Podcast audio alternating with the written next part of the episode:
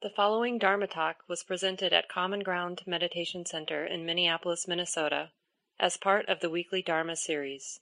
The speaker is Mark Nunberg, guiding teacher at Common Ground. We're just noticing how the mind, body, heart is after the practice. And of course, the idea is to do it, to do it formally is really a way of planting seeds or creating that groove in our mind to notice what's good so that it becomes kind of second nature. So as we move through life, we're going to bump into our own and other people's suffering, and we're going to bump into our own and other people's gladness. And we want to be able to respond beautifully to both with compassion when we're bumping into suffering, and with that kind of gratitude, appreciation. And that's really the nimbleness of the heart, it just knows how to show up with whatever's going on in life. And speaking of that, we haven't done this in a while, but now that we're back in person, we can read from the book. So those of you online might know, especially those of you out of town, but we have a beautiful Kuan Yin statue in the corner. Here, I'll turn the camera there for those online, and you can see it there. And we keep a little notebook there for community members to not just write what's going wrong in their life and asking for help and support, but also when there's really beautiful things going on in their lives, so we can appreciate the beautiful things going on in people's life and everything in between. So keep that in mind, and even those of you who live out of town, you can just send an email to the center, and we'll put it in the book for you. And then this first Friday of the month, usually one of the program hosts, like Chelsea, is serving in that role tonight. They just read what has been written in the last month. So Chelsea, maybe you'd be willing to sit right here so people can hear you online. Metta for all the wildlife and plant life suffering from climate change. Metta for all beings affected by gun violence. May we be safe and protected. For Barb as she travels to Germany and Poland to support humanitarian efforts relating to needs of cancer patients and wounded Ukrainian soldiers. May she and this noble work be infused with the deepest love and wisdom. Metta for those who are in prison. Pray for me and my family as change comes into our lives. For STL and their journey in treatment. Okay, thank you, Chelsea. Whenever I'm talking about mudita, I love to reread this poem. I've read it so many times, it hasn't gotten old. Many of you have heard it many times yourself. Written by Galway Kinnell, St. Francis in the South. People know that. But it's really a beautiful expression of what appreciation is all about.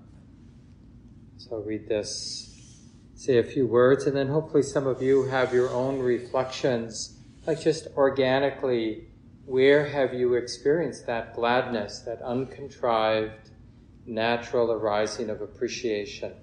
And it really feels and looks within our own body, mind, as a beautiful thing. I mean, that's the great thing about love, isn't it?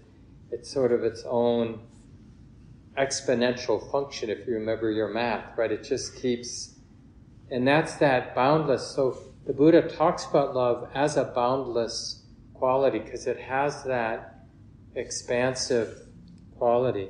And you might sense that in this poem. The bud stands for all things, even those things that don't flower. For everything flowers from within of self-blessing. though sometimes it is necessary to reteach a thing its loveliness, to put a hand on its brow of the flower and retell it in words and in touch, it is lovely, until it flowers again from within of self-blessing. As St. Francis put his hand on the creased forehead of the sow and told her in words and in touch, blessings of the earth on the sow, and the sow began remembering all down her thick length from the earthen snout all the way through the fodder and slops to the spiritual curl of the tail. From the hard spininess spiked out from the spine down through the great broken heart to the blue milken dreaminess spurting and shuddering from the 14 teats into the 14 mouths sucking and blowing beneath them, the long, perfect loveliness of sow. Isn't that sweet?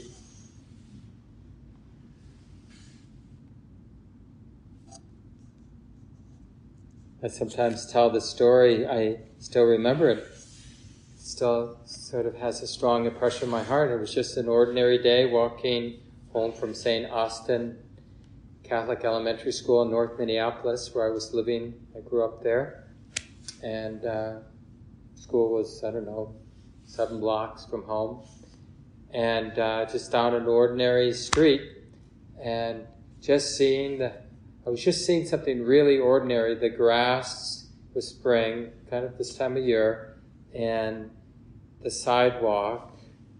And I'm not sure what it was, but it was like seeing it for the first time. In Buddhism we have this term, tata, which usually gets translated as suchness or thusness. But just the simple perfection of grass and sidewalk. I was just like a 7-8-year-old kid. I'm not sure how old I was, but something like that. And it wasn't a special grass or sidewalk. It was just somebody's front yard, and the sidewalk between the front yard and the boulevard and then the street. But there was just something that stood out. And this is what we miss. I know it always sounds a little contrived, a little new agey, or like somebody's high on marijuana or something. Oh, wow. But what's interesting is just to notice how our mind clings, this arrogant clinging to, well, this ain't special. This isn't special. It's like all through life we go through thinking, well, this moment ain't special. There's nothing good here, right? And that's our projection on everything. All day long. It's a lot of work to be projecting negativity all day long. And we don't even know we're doing it because it's so pervasive. And so initially the practice of mudita might seem a little contrived, but remember we're undoing a habit that has some momentum, right? So the contrivance of, okay, I'm going to sit down in my comfortable lawn chair, staring at my backyard or in a park, on a park bench. And I'm just going to appreciate the people who come jogging by. Nice leggings. May you be happy in those leggings. May that happiness continue and increase and never end, And those great running shoes you have and the bounce in your step or, and the dog trotting behind you. May your happiness continue. It increased. And with or without words, remember. And it's like we're rewiring or reprogramming the mind to not see the threats, to not see the danger, to not see the dog poop or the trash that's over there, because we can notice those things too. And it's not that we need to be oblivious to those things, but it isn't the whole truth. And some of you might need this kind of medicine, spiritual medicine, people who are wired like me as a more critical type, that's just my temperament to be judgmental and critical and see what's wrong. And it was so healing to do more and more mudita over the years, and just to realize that there are things to be appreciated. And we can notice the dust in our house or apartment, or we can notice, something that someone gave us a long time ago that's sitting there on the shelf. And remember, oh yeah, that was a beautiful thing that person gave this, or I bought that for myself. And may the goodness of that and me doing that or that person doing that, may that continue. It is continuing in ways that I'm not aware of all around, right? There's a lot of goodness going on. I mean, right now, how many mothers or fathers or caretakers are cuddling their kid? A lot. But we're more likely to think about the kids who might be hungry, which is also good to remember and let that in and let that touch the heart. But that's half of it. And some of those caretakers, parents, are cooking what the child wants to eat, and that child is feeling loved and cared for. And may that goodness continue and increase and never end. And in a way, what we want ultimately is a heart that's really nimble. It can connect with whatever is in front of us. If something's really confusing or ambiguous, we still have this expansive quality of equanimity. I don't know what the heck's going on. I don't know if it's good or bad. But this heart isn't afraid to be wide open. I'm not afraid to be connected.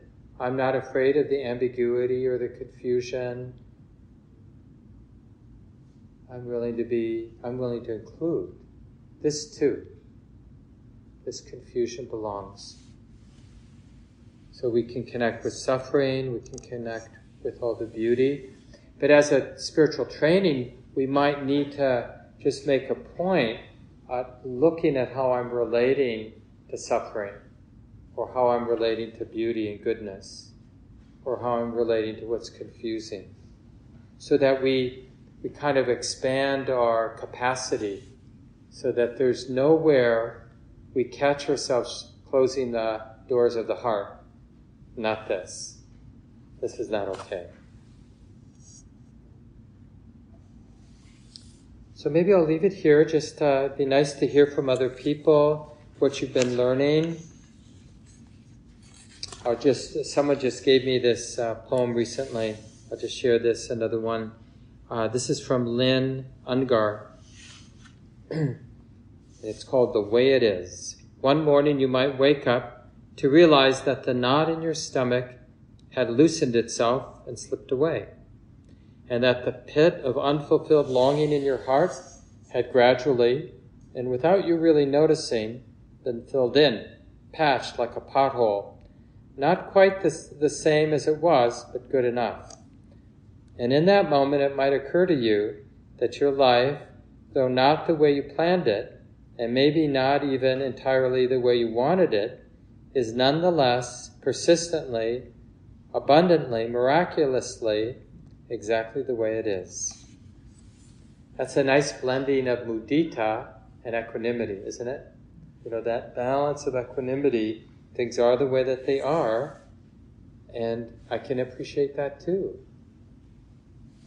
So the way we do the conversation when we have a hybrid program, people online, of course, you can just unmute yourselves, and if you want, you can even raise your digital hand to let me know you want to speak. And it could be a question about the practice you want to raise, and I'll respond. Or it might be just something you're learning, like I mentioned earlier, a place in your life where you just remember that uncontrived appreciation, and especially share like how remembering or recognizing that mudita, what was the implication of that? There's something that happens when we realize that my heart can appreciate what's good. Because you know how easy it is to be jealous and envious of other people having happiness. So when we can truly appreciate the happiness of others, it's so liberating not to be afraid of other people's happiness. You know, like, it can be a boon to appreciate other people's happiness instead of reminding me of something that I don't like about myself or about my life. And then the people in the room, if you don't feel like comfortable coming up like Chelsea did and just speaking directly, just speak. Chelsea will give you the hand mic, and then I'll repeat it for the people on Zoom so they know what you asked or what you shared. If you're going to share a lot, it's a nice thing to come up. And you don't have to have the camera on you, but just so they can hear your voice. That would be great. So what thoughts come to mind? What examples do folks have to share with the group? Any learnings?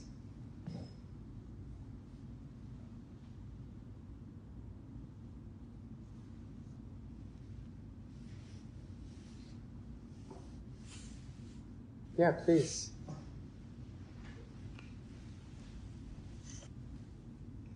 Hi, Bill. Hello. I just had a really nice form of appreciation this evening through meditation and listening to wisdom, your kindness. I had a sister who took her life 2 months ago, and I've been really depressed. I have six sisters, two brothers. She's my favorite, though. We're very much alike, and both Aries, born 2 days apart. But anyway, it really hurt my heart, and I've been having a lot of feeling tones and anxiety because we're so close, you know. And she practiced. She's been to Nepal and to India, and you know, she worked on her awareness, and so it scares me. It's, if I don't want to go down that path. I do have some depression, but not that extent. But anyway, here's the appreciation part. So, being a full moon, I like to go to this healer. She does Reiki vortex healing. And when she was working on me, we got done, and she says, "You have a lot of support behind you, Bill." It made me feel good, and she said, there's an eagle in the form of your sister that I saw today. And she said, when you're out today, just look for a symbol of an eagle. In Manitaka area, talking to a friend in his backyard, and three eagles came around, and they just circled for like 3 or 4 minutes. So anyway, that's the appreciation part, where I saw the beauty in life again, and the sign I felt that everything's okay with her, and it's just uplifting. And then coming to this, and it was so funny, I had no idea I was coming to this. I remember they have this on Fridays, and so I'm on, I shouldn't, don't tell the police, but I'm looking on my phone while I'm driving. Oh, it's 7 o'clock, and Mark, you're teaching. So anyway, it's just turned out to be just a wonderful, appreciative day, where this morning I had anxiety and waking up, I've been having that lately, but it was getting better through the practices and the tools. So anyway, very appreciative of everyone here. That's my appreciative story. Really powerful testimonial, Phil. Thank you for sharing with us. Yeah, and it's really important to hear this, because it's a little out of the box, that, and we kind of know it, but we don't highlight these places in our life that have been very difficult, and how even in those really dark times there are these bloomings where our heart really feels alive and trustworthy and good. And the reason we want to have those kind of testimonials is that we'll remain interested when we're in one of those dark times and we're feeling the pain of loss, and especially that kind of loss, just the closeness. And you said it was a suicide? Is that what you said? Yeah. And because the mind, it's just like there's all kind of feedback loops. And some of them, are vortexes that draw the mind, kind of separate the mind, disconnect, get into a dark place. And other kinds, like mudita, are uplifting and expansive. And it's really nice to know that we're never far away from both, actually. I mean, not to scare us, but it's like we actually want to live with whatever scares us really close at hand. We don't want to be far away from it. We don't want to be surprised by our fear of death, by our fear of loss. We want all that right here, like arms around each other. Yeah, this is how life is. Beauty, horror, the whole shebang is this. And that's what really releases the capacity for mudita, for loving appreciation and for compassion. And just that basic friendliness is like not having to run from any of it. And so it's such a powerful example when somebody has any, good reasons to kind of feel overwhelmed, but just to see that, oh, the heart can radically open. Yeah. Thanks again. Who would like to speak next? Questions or comments, examples from your life? Anybody online? Feel like sharing with the group? Yeah, Rob, you want to come up?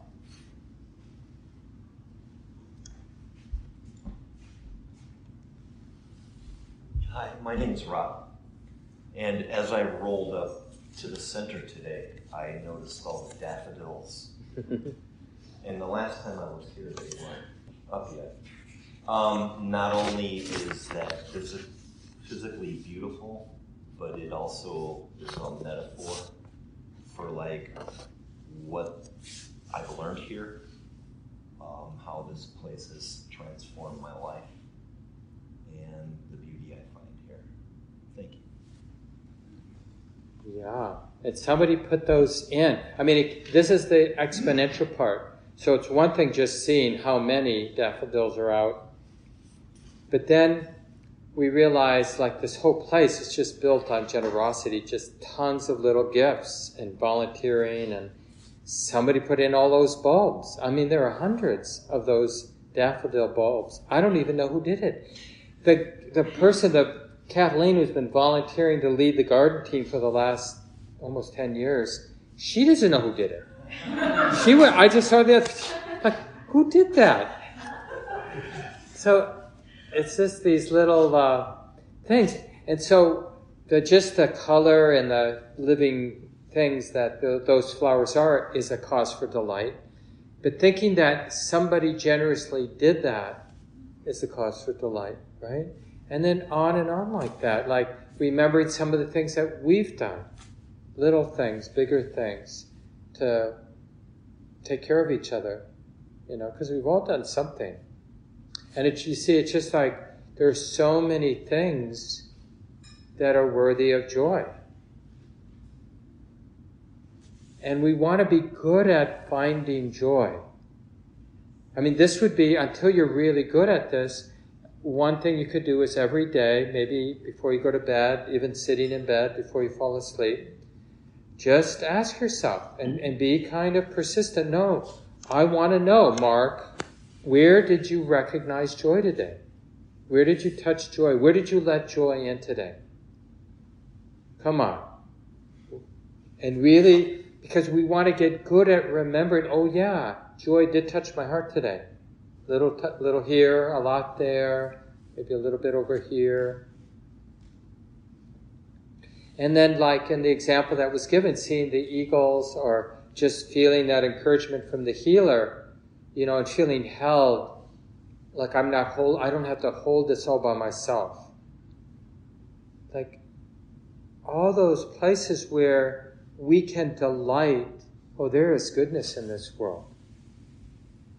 Seeing Steve over here, I know, Steve has been volunteering. He was telling me, we drove out to the retreat center a couple times together to do some work, and Steve does a lot of work here. He's on the building committee, and but he told me about this place over in St. Paul that has been serving the recovery, the 12-step community. How long has that place been there? Decades, right? Yeah. And Steve's been kind of taking care of that building, and just I asked him, like, how many groups happen there? It's like amazing number of groups happen every week. And this place, and to, you know, just like all these things that people do. And even people, you know, we don't have to dismiss the people who get paid, like the sanitation workers. How nice it is that people pick up the garbage. I was thinking about this with toilets. You know, just like how nice it is that all our urine and feces gets removed. That's how you can't have big groups of people without having some system. Otherwise, you're going to have a lot of smell and a lot of disease. And just the convenience. I came up just a moment of mudita today. I think I was just clearing. I drink a lot of green tea. You know, just cleaning the little filter that holds the green tea and the sink. And just the fact that there's water, clean water. And I don't have to worry about how expensive it is. I mean, I know it isn't cheap, but I don't think about it. I mean, I don't waste it, but I don't worry to rinse the filter out. And just how nice it is to have water I can trust come out of the spigot. And there was just a little moment of appreciation that just landed. And I tried for a while, this is like 15 years ago, I tried whenever I drink water to really appreciate it. And it was like, I had a lot of delight in my life when that practice was strong, you know, because I'm drinking water many times during the day. I just appreciate, oh, water, clean water. Yeah, it'd be nice here. We have more time. What other thoughts? Yeah. You want to come up front, Dan? I'm Dan. Look, I have more of a question on the matter practice. I've been, over the last few weeks, been practicing that. I have some friends who are going through some tough things. And I just wonder, I'm sure I'm not alone with this. As I practice, there's sometimes a gnawing thing in the back of my mind, like, this isn't going to do any good, or this isn't going to work. And needless to say, it's distracting. Now, sometimes I can get over it, but sometimes I have to go through the whole meta and still have that there. And it's at odds with my intention, even though my intention feels pretty sincere. And I don't know where it comes from, which it did. It's just there. And so anyway, I'll just leave it with that. So if you have any thoughts on that, into that. Yeah, thanks, Dan. And I'll just repeat it briefly, but for the people online. But Dan asks a really good question about, I mean, I would call that doubt, right? But that's not to belittle it, because doubt can be really painful and heavy at times. But that nagging doubt that in some ways challenges the sincerity, like you said, Dan, like you're pretty clear that the intention behind the loving kindness or the mudita practice is real, but that's like the doubt, like, is this really going to help?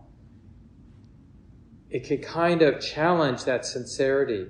Like, are you just doing this because you're afraid it's not going to, you know, be left with emptiness or nothing or whatever it might be? And there's a couple things you can do. I mean, one, it just depends on how, the strength of the doubt. If the doubt has a lot of strength, you want to invite it into the room fully. And you might even have to drop the metta or the mudita practice at that time. And you might just have to recognize there is this doubt. And it may be a kind of flavor of nihilism, you know, like nothing matters.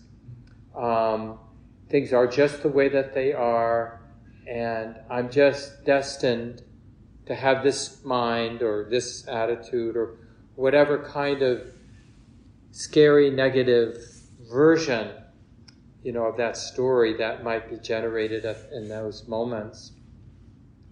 And then we let it kind of, because just that capacity to let that doubt express itself, it's almost like you're saying, honey, you get the mic. You get to say what you need to say. Because without us even saying that, we're saying, I'm not afraid of you. And you belong. How do I know you belong? Because you're here. It's not, you don't belong because I want you to be here. You belong because you're already here. You're already moving. And you're something being known. You're something being felt. This is nature. This is the way it is. And excluding you or practicing being afraid of you is tight. And I don't know much, but I know tightness isn't the way. So I'm not going to be tight about the doubt. Now, sometimes the doubt, when we invite it in, it's really strong. And then we might need to do, like, we touch it, we open to it, but then we notice what else is there, something more neutral. Like, we open our eyes even if we're sitting in meditation. Oh, yeah, there's that scary doubt, and then there's this nice room I'm in, and this group of people I'm with, or my stuff if you're at home, you know. But we kind of, and I can be here. So I call that touch and go. So we turn to the doubt, and then we open to something neutral, like hearing, or seeing, or whatever is neutral, feeling the breath, feeling the buttocks on the chair, whatever it might be. Then there's also just like you said this in your sharing, Dan, like that doubt's there, you kind of let it in. No doubt you get to be here, but look it.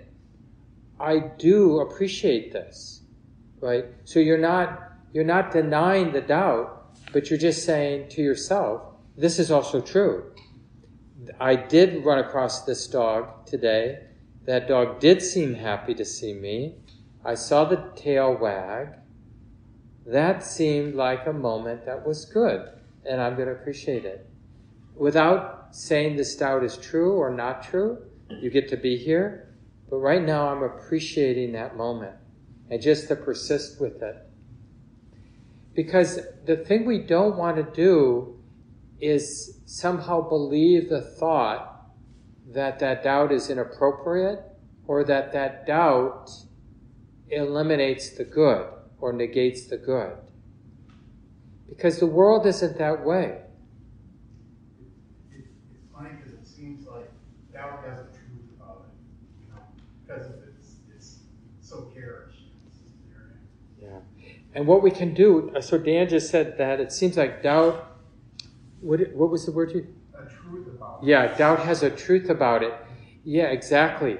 But what gives doubt its power is the story is compelling. So what we do is we let the story of the doubt say what it's going to say, but we're more listening to what it feels like. Okay, I hear you. What's the feeling that goes with that, those words, that thought? Oh, this is what it feels like. Because there's something powerful about the wisdom and love that's willing to feel what doubt feels like. Because then there's nothing left for doubt, no cards left for doubt to play. Because we're basically, let me feel this, let me be with this. And then it has no more power. We've made peace with the power that it has. We've included it. And that's what... this is what that doubt is. Not the story, but this underlying feeling, this yucky, wormy, whatever it is, you know. But it's just that wormy feeling. Well, I have the wisdom and love that knows how to be with wormy feelings. I mean, over time, we get better. Sometimes, like I said, we have to do the touch and go, or we orbit at some, what seems safe distance. We know the doubt is there, but we're not really, don't feel confident enough to go right into it. But over time, we will be able to say, well, what is it? What is the feeling here? I'm not afraid. I'm tired of running from you. The feeling is already the feeling, you know. So why not just feel the feeling? Whatever the doubt is, it is. So why not just make friends with it? And that is very powerful when we can do it. And sometimes, like in those times, Dan, because you're not going to be sleepy in those moments, I'll lie down in a lying down meditation. I'll put a blanket over. I'll do some of those physical things that bring safety, you know, or I'll think about where I'll sit. Or I might take a walk in a place that's beautiful. Or I might sit with a friend. So that you feel like, or I might come to Common Ground and sit with the community. So keep sort of drawing on the strength of the community, the energy of the community, to be with that, those things that are hard to be with. Doubt is deserving of our respect, because those tendencies to feel like we're fooling ourselves or that we're trapped, those are very old habits, you know, like being trapped. And one of the things that our spiritual traditions need to do for us is help us see that whatever the story is that we have about being no good or trapped or doomed, that it's not the whole truth. But there's always some truth there that makes that lie really powerful. So we can't just dismiss it, the doubt. But it isn't the whole truth. And when the whole picture comes into balance, then we can handle the truth of doubt, the truth of being an imperfect human being. We're animals. So, you know, we're imperfect. I mean, not that animals are imperfect, but we are. All animals are imperfect. We're just, part of what we are is just all that conditioning that we get from our evolutionary history. Yeah, thanks, Dan, for bringing that up for us. We have time for a couple more, maybe one or two more. Hello, I'm Natalie. And like Bill, I also have had some pretty major sadness in the last week. My cousin dropped dead abruptly.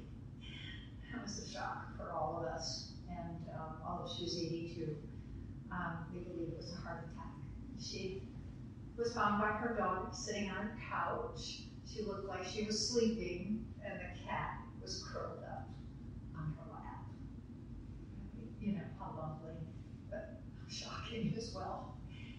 And I have a dear friend of 40 years who's dying and in hospice now, somebody who's a peace and reconciliation expert at Eastern School College, and it's so sad to see her go when we meet people like this so very much. And today I learned that my dear Lisa Winona, who is 34, has a severe case of shingles, highly unusual. So I felt quite brimming over. I was tired from a long trip. It was a 5-hour trip. And so today, what I did after I finished my work this morning, I went to my favorite park. And it's a lake, Lake Susan out in Chanhassen. And I walked for 45 minutes. And I didn't walk at any particular rate. I just went at whatever rate I felt like in that very moment.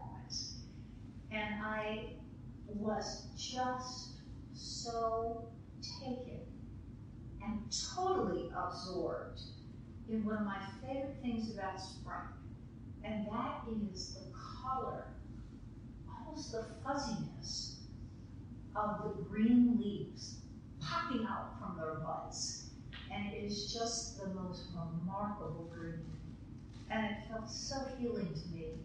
And I was able to listen to the birds chirping so loudly. I could hear some ducks as I was walking next to the lake. And I just stopped when I felt like it and took it in deeply. Several people went by, and everyone seemed happy, and I wish several people happy spring, and could feel from them just such wonderful energy and jubilation. Several dogs were happy. And I made my way back to the car. And just as I got back to the car, it started to rain. And so I just lifted my face up, and I just felt like some of that sorrow just wept, just waved off of me in the rain. It was just wonderful to see all this spring wonder and amazement. I was so appreciative. Thank you, Natalie. Could people online hear any of that from Natalie's sharing? Oh, good. Well, some of you nodded yes and some of you nodded no. Yeah, Natalie just mentioned a lot of loss and difficulty and some very close people in her lives, and then took herself for a 45-minute walk in a beautiful place. And the interesting thing, you know, Natalie mentioned all the things related to spring and the nice day we're having here in Minnesota. But here's the question. It's a nice place for us to end tonight. Was it the sound of the birds, or Natalie described that amazing green color of the leaves just coming with a budding? It is a very beautiful, distinct kind of green. But what's really healing isn't the green, because, you know, a lot of people see that green and it's not healing for them, right? What's healing, what actually transforms our heart, is the appreciation itself, right? And that's, you know, we think, well, I need that few weeks in May when the leaves, because that's the only thing I can delight in. But it's not true. We can delight in Bill's red sweatshirt, you know. I mean, it's true, we can delight in anything. We just have to choose to delight in it. There's always things to the wood floor is delightful, literally. I mean, it's like wonderful to have a wood floor. So now, you know, we're going to leave, and this will be our time to delight. And we could start by delighting and chanting together. So we, a couple people passed the chant books out tonight. So we'll do the chant on page 26, and I have it here in the chat. I'll give to all of you online. Oh, Anne, I'm sorry, I missed your hand being raised. Here, Anne, go ahead and speak. Let me just get you, turn up the sound here. Go ahead, Anne. Oh, okay. Well, it just has to be kind of quick. Here, it's very quick, and that's that sort of in relation to what Natalie was just saying, and everyone is, I've come to appreciate that to really abide in that appreciation, that mudita, I have to pause longer with it. It's really easy for me to go, oh, that's beautiful, and I move on. And so I've actually made a conscious effort to just even come to 30 and just stay with that moment, and that deepens it profoundly. And that's really how I get. Yeah, that's a great tip. And we can kind of rush with the phrases. And so to build in a pause, like, what does it feel like to be appreciating? And remember, don't look for something glorious. I mean, it may be in moments glorious, but it might be just a subtle upliftment or a subtle lightness or buoyancy, because it's really the absence of heaviness as opposed to the presence of something. And I'll end with this point. The near enemy of mudita is exuberance, where we're kind of whipped up, sort of the froth, emotional froth, you know, and then we're actually identified with the froth, the exuberance, and we're not connected to the moment anymore. So mudita is a little lighter and more subtle than the kind of somebody freaking out about how lucky I am and, oh, you know, I just love you, Mark. And that's not mudita, that's whatever that is, you know. But mudita is just that kind of glow, like, oh, there's goodness here. And that's good that there's goodness. And may it continue, may it increase, and may it never end. So we'll just do the mudita version of the Four Quarters chant. So that's the last version. And here mudita is translated as gladness. I will abide, pervading one quarter, with a mind imbued with gladness. Likewise the second, likewise the third, likewise the fourth. So above and below, around and everywhere, and to all as to myself, I will abide, pervading the all-encompassing world, with a mind imbued with gladness, abundant, exalted, immeasurable, without hostility, and without ill will.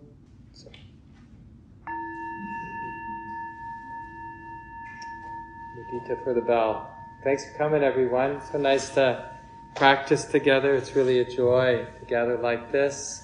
If you have any questions about the center, you can see me or Chelsea over there. And hope to see some of you next first Friday in June, whatever that will be, maybe the 3rd of June. And Stacy will be here for that. Have a good weekend. Good night to all of you online. This talk, like all programs at Common Ground, is offered freely in the spirit of generosity. To learn more about Common Ground and its programs, or if you would like to donate, please visit our website, www.commongroundmeditation.org. Thank you for listening. To learn how you can support the teachers and Dharma Seed, please visit dharmaseed.org/donate.